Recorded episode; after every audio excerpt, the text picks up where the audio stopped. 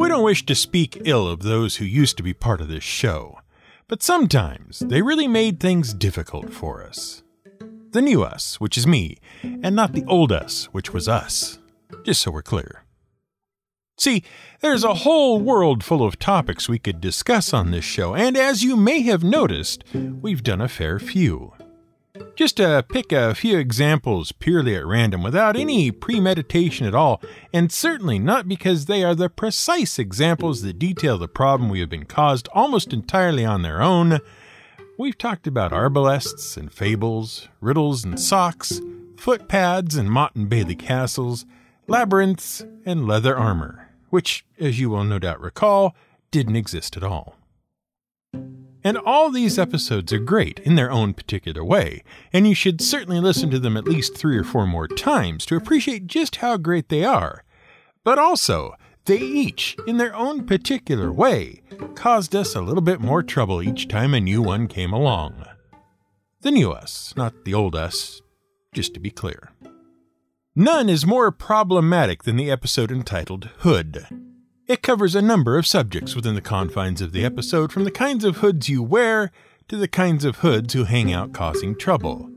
But most troublesome to us is a topic, a person even, that the episode stops to briefly discuss right in the middle of the whole thing. Of course, this is where the old us caused the new us no small amount of trouble. You see, this episode is about outlaws, and no greater medieval outlaw existed, nor is there one more exemplary than the fabled Robin Hood, he of the merry men. And boy, it sure would make for a great episode if we could, right now, launch into a big discussion of Robin Hood, Maid Marian, Little John, Friar Tuck, and all the rest of the gang who hung out in the forest of Nottingham avoiding the sheriff, robbing from the rich and giving to the poor, all in the name of defying a king who wasn't all that terrible as we may have mentioned as recently as just last week. All while awaiting the return of the quote unquote proper king, Richard the Lionhearted, who, also after last week, you won't be at all surprised to learn wasn't so hot after all. But we can't do that, and that's the problem that was created for the new us by the old us, just to be clear. It's already been done and thoroughly discussed enough between the episode about hoods and all those other ones we mentioned before. Across 11 episodes, if you kept up or caught up, you'll have heard all the relevant bits about Robin Hood that are worth hearing. Even the bit about him really being Ivanhoe. Which, as we've pointed out, is a problem when discussing famous outlaws of the Middle Ages. Robin Hood was one, but we've already had all we can stand about him. There's not much left to say. So, what do we do? The new we, not the old us, just to be clear. It's a real problem making sure the new we don't repeat the old we unnecessarily and bore you with too much material you've probably already heard us explain. Except, as it turns out, there are some fairly fundamental elements related to the story of Robin Hood we haven't explained before. And they don't just apply to Robin Hood. They apply to everyone who was classed as an outlaw in medieval society, and they are all well worth knowing if you happen to be running a game that involves the concept of outlaws. Also, these people score over old Robin Hood in one other very important aspect. You see, they actually existed. Seriously, go listen to Hood.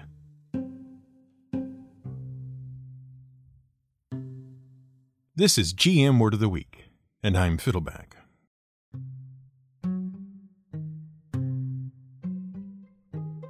We suppose that much of the modern concept of what an outlaw is runs counter to what an outlaw actually was in the Middle Ages. See, today's present concept of the outlaw is based on the romanticized ideal that first cropped up in the 1800s. The Romantics thought that the modern day was pretty rubbish, the Industrial Revolution and the Age of Enlightenment were overrated and did no one any good at all, they reasoned. Far better would it be if we were more like our ancestors during the Middle Ages. You know, when everyone was a free individual and more closely tied to nature, completely ignoring that none of the Middle Ages was actually like that. They knew about nasty, brutish, and short, but as far as most romantics were concerned, that was okay by them. Romanticism wasn't really about facts anyway, it was all about the feel of the thing. In fact, the more intensely one felt something, the more apt it was to be true, according to Romantic thought. Feelings were pure, unencumbered things that, if followed, would lead one to the truest experiences, the most real sense of self, and take society to a more pure and noble place, by which they meant to follow the medieval example. To be fair, this applied mostly in terms of art and literature, but even so, it still had an influence on most aspects of 19th century society. Everything from science to history changed to reflect the romantic notion that somehow, in spite of what history actually told us, things were way better in medieval society than they were during the 1800s, and we should all strive to be more like them. Which is why, when it came to people like Robin Hood and other outlaws, the Romantics had a major hand in changing our definition of the term. See, what a romantic liked more than anything else was a heroic symbol which, though it might not be strictly accurate, still managed to shine light on current society and show how much better it all was back then, and how these hero figures, who stood up to tyrants and taxes and laws, were really sticking it to the man and fighting the system. Even if they had to bend the truth and totally redefine what it meant to be an outlaw, or even who could be an outlaw. Because according to the Romantics, outlaws were people of pure heart and noble cause. They acted selflessly and for the common good. Their actions were justified on the grounds that they were morally right, unconcerned with the law of the land. And so therefore they were just better than everyone else, and we should all work harder to be more like them. To do less was a terrible moral failure. And so outlaw came to mean someone who broke the law for a higher, morally proper purpose. Robin Hood didn't fight the Sheriff of Nottingham and oppose Prince John because Robin had a lot of trouble following the law and poaching the king's deer, provided we assume any of what we think we know about Robin Hood is true in the first place, which it isn't. He fought the sheriff and opposed Prince John because Robin was a man of noble spirit who opposed injustice wherever he might find it and robbed from the undeserving rich to give to the noble and deserving poor. It helped the Romantics that 300 years had passed and a lot of propaganda that had come about from kings trying to legitimize their reign had been handed down unspoiled through the centuries, but it was still a heavily massaged view of history that bore even less resemblance to the truth than the already poorly fact checked histories in question. In effect, a whole slew of real medieval outlaws was transformed by Romanticism from very real people with very real lives into stories that exemplified romantic ideals and came to represent what is sometimes called social banditry. A social bandit is someone from the lower classes who breaks the law, but whose actions in doing so are approved by those same lower classes. In effect, it's the person who does the thing you wish you had done instead in the face of danger or trouble. Robin Hood is the classic example of this. He robbed from the rich, yes, but that's okay because he gave it to the poor, which is us, and who wouldn't be in favor of that? Not us, certainly. History and literature are full of such examples. There are stories about people who exact a very specific revenge against someone who has wronged them, people who, in order to feed their families, steal to do so.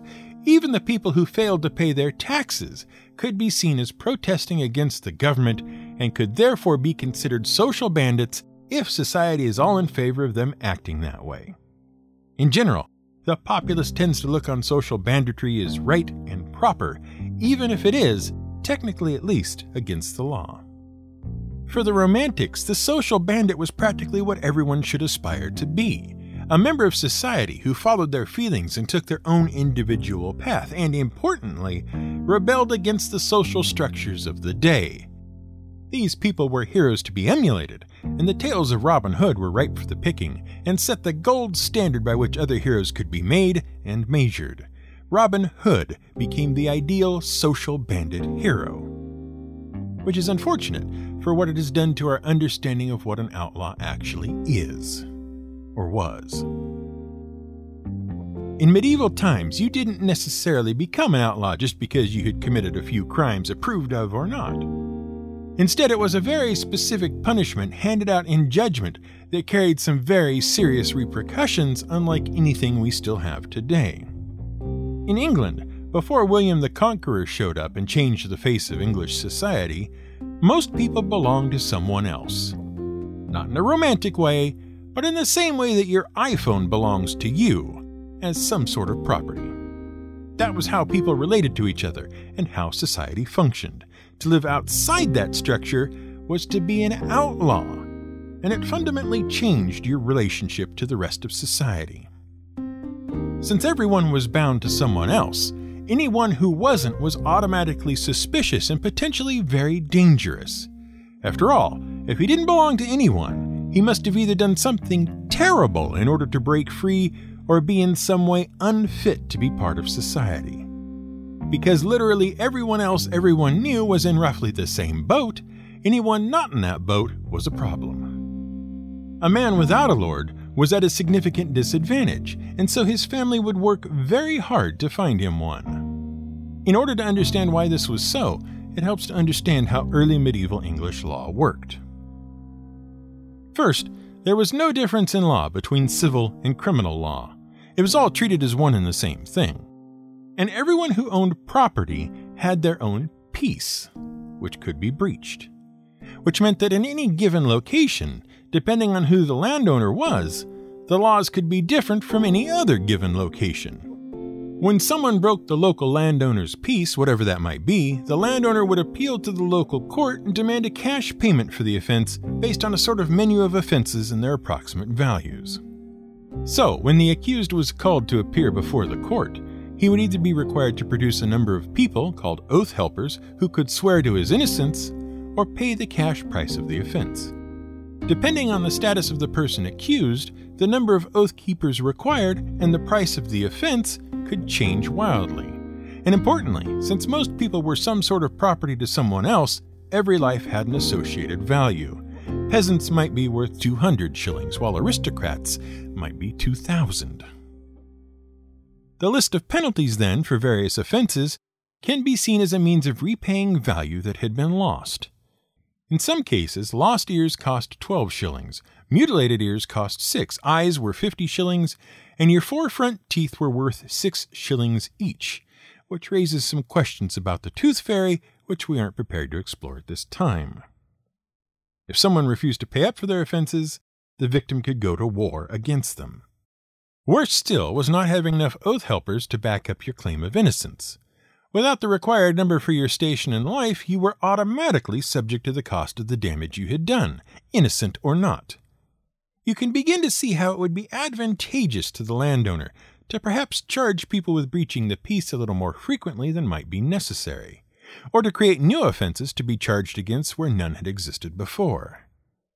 If you didn't have enough friends or money, the only other legal alternative was to subject yourself to a trial by ordeal, which you can hear all about in our fifth episode ever. Suffice to say, a trial by ordeal was not the way to go if you could avoid it. But there were those people who, innocent or not, couldn't muster enough oath helpers or sufficient coin to pay the fines, and so decided that rather than go through the ordeal, they'd simply hide and avoid the trial altogether. These, then, are the people who became outlaws. They became people without communities, who had no oath value, so no price could be attached to their lives. Therefore, the law could neither help them nor harm them. They were outside the law hence the name. Notice that it says nothing about their guilt or innocence, just their inability to find enough people to back them up or enough coin to pay. Which meant, since they had no value, and therefore no cost could be assessed for injury which they might incur, they could be killed for free, without any penalty to the person or persons who killed them, because the law wasn't about right or wrong, it was about balancing the books. And the last time we checked, zero minus zero was still zero. Anyone who found an outlaw was expected to take action against them immediately, and you could make quite a name for yourself by getting rid of one. Even if an outlaw wasn't found and killed, they still had it pretty rough. It was forbidden to feed, house, or communicate with them. They were not part of the communities in which they might be hiding. They gave up everything property and what few rights they had prior to becoming an outlaw, and anyone who helped them or spoke to them in any way was in danger of being outlawed themselves. Dead outlaws were far less trouble for everyone concerned. And then along about 1066, everything changed when William the Conqueror showed up and said, Guess how I got my name? When the Normans took charge, a strange thing happened. At least it seemed strange to the Normans. See, they started turning up dead, and, more worryingly, the people who were killing the Normans weren't showing up to turn themselves in when asked. Naturally, William didn't appreciate this at all, so he decided that everyone should swear an oath of fealty to him and then be organized into groups of ten of their closest friends and neighbors. A tithe. Simple enough. Of course, then what would happen was a Norman would be killed, and William would very politely say to the district where the body was found, If you don't mind, we want the chap what done it. We'd like him to help us with our inquiries. And then, when the chap inevitably didn't turn up, the entire tithe would be subject to a hefty fine. Oh, also, rather than paying the fines and penalties to the wronged party, just go ahead and pay them to old WTC himself. After all, it was the king's peace you were now breaching, which effectively put an end to the old system. Unless, of course, it was a case in which one of the Norman French was involved. Then, if the offense was between noble and noble, it was trial by combat and let God sort it out. But if it was between Norman and English, well, the English were allowed the choice of either trial by combat or trial by ordeal, and let God sort it out. Which quickly meant that it became a bad idea to denounce offenders to the legal system. You might find yourself in a combat you were ill prepared for, or worse, the person you were accusing might survive an ordeal, meaning they were innocent and you had to pay a hefty fine just for bringing a false charge. Suddenly, using the laws and the court system became an unattractive prospect for nearly everyone involved. Outlaws went from being people removed from normal society and its laws to people who refused to participate in a system imposed on them by outsiders and that lacked any sort of moral basis. And, mostly, it was the dispossessed English nobility who found themselves with all sorts of disputes about how their lands were being taken over and parceled out to the Normans, who became the new breed of outlaws, living at the fringe of society. However, by 1154, the whole system of law and its enforcement had collapsed again, and then King Henry II needed a new system. His solution was to create a series of lower courts and traveling judges and seat a panel of 12 jurors to decide the results of the case brought before them.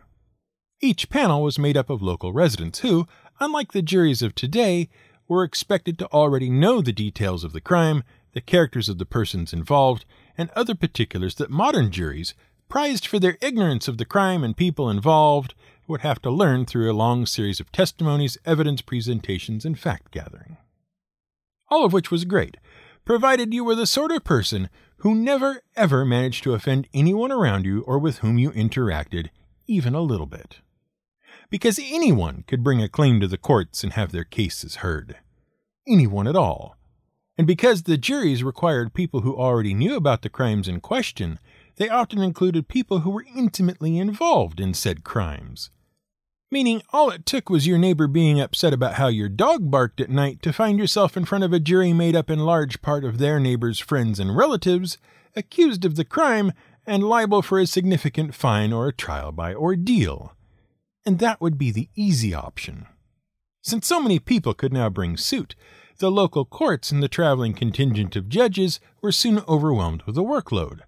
So much so that a system was implemented whereby the judges would visit each area once every seven years, meaning that the accused could sit in jail for as long as seven years before his or her trial was even held. Many people simply died while waiting their chance to prove their innocence. While the new system was revolutionary and unprecedented, its likely outcomes caused even more people to turn outlaw than before. If you were poor and disliked by your neighbors, the system would, one way or another, most likely kill you. Far better to run.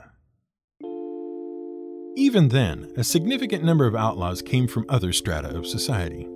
See, being noble born wasn't all it was cracked up to be. Or at least it wasn't if you weren't the firstborn male heir. Primogeniture, the practice of passing one's titles, wealth, and property to the first male heir, often meant that if you were second, third, fourth, or fifth born, you were flat out of luck and needed to find something else to do with your life. Often it was traditional for the second son to go into the church and make their life there, but that still left subsequent sons out in the cold with nothing much to do. Some would go to sea, but it was several hundred years before the English naval tradition would even get a proper start, so that held limited prospects. If there was a war on, you could go to that and try to make your name and fortune for yourself, but often as not, you were simply thinning the herd of subsequent siblings in need of occupation. So, many sons of the nobility opted to take up banditry and make their living as well as occupy their time doing that instead. By far, the worst bands of bandits in England were those with members all from the same family and its friends and relatives. They would roam about the countryside, waylaying anyone they met who looked like they might be worth robbing, in order to provide for themselves in between serving in various wars. The hope, of course, was that by serving in the wars, these younger sons and bandits could earn a knighthood of their very own. While most of Europe subscribed to the philosophy that knights were born, not made, and you had to be the firstborn son for that to happen, England allowed people to earn the right to be a knight through service to the king and anyone could earn it. Eighth, ninth, tenth sons, peasants, and even tradesmen were eligible, by dint of service, to take on a knighthood. And this made the most sense for England, which was mostly involved in fighting overseas. Landowners could pay a tax instead of mustering troops, and then this tax could be used to employ the increasing number of freemen and outlaws throughout the country, forming them up into armies and marching them off out of the country where they could bother people the king felt really deserved a good bothering instead of the folks back home. Like the French. For about a hundred years. In fact, it was an even better deal for the outlaws, as even if they weren't knighted, they could earn a pardon for their previous misdeeds simply by serving, meaning they were once again legitimate citizens with all the rights they deserved. At least until the next time they ran out of money or offended their neighbors. Then it was right back to robbing and pillaging until the next war.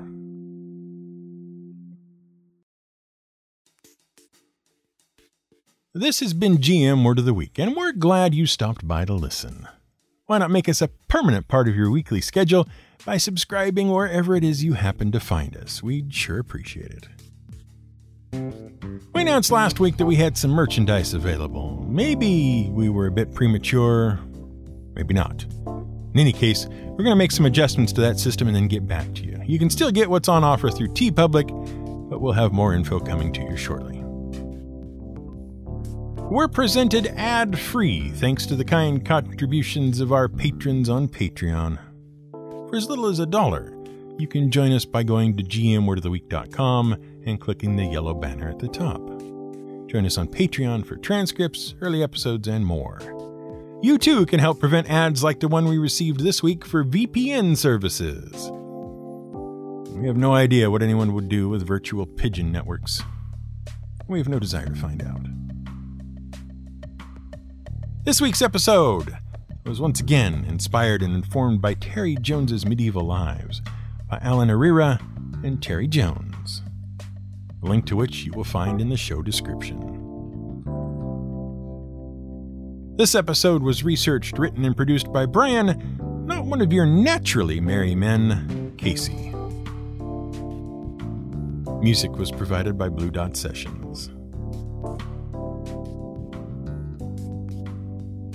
Diane ain't much of a livin'.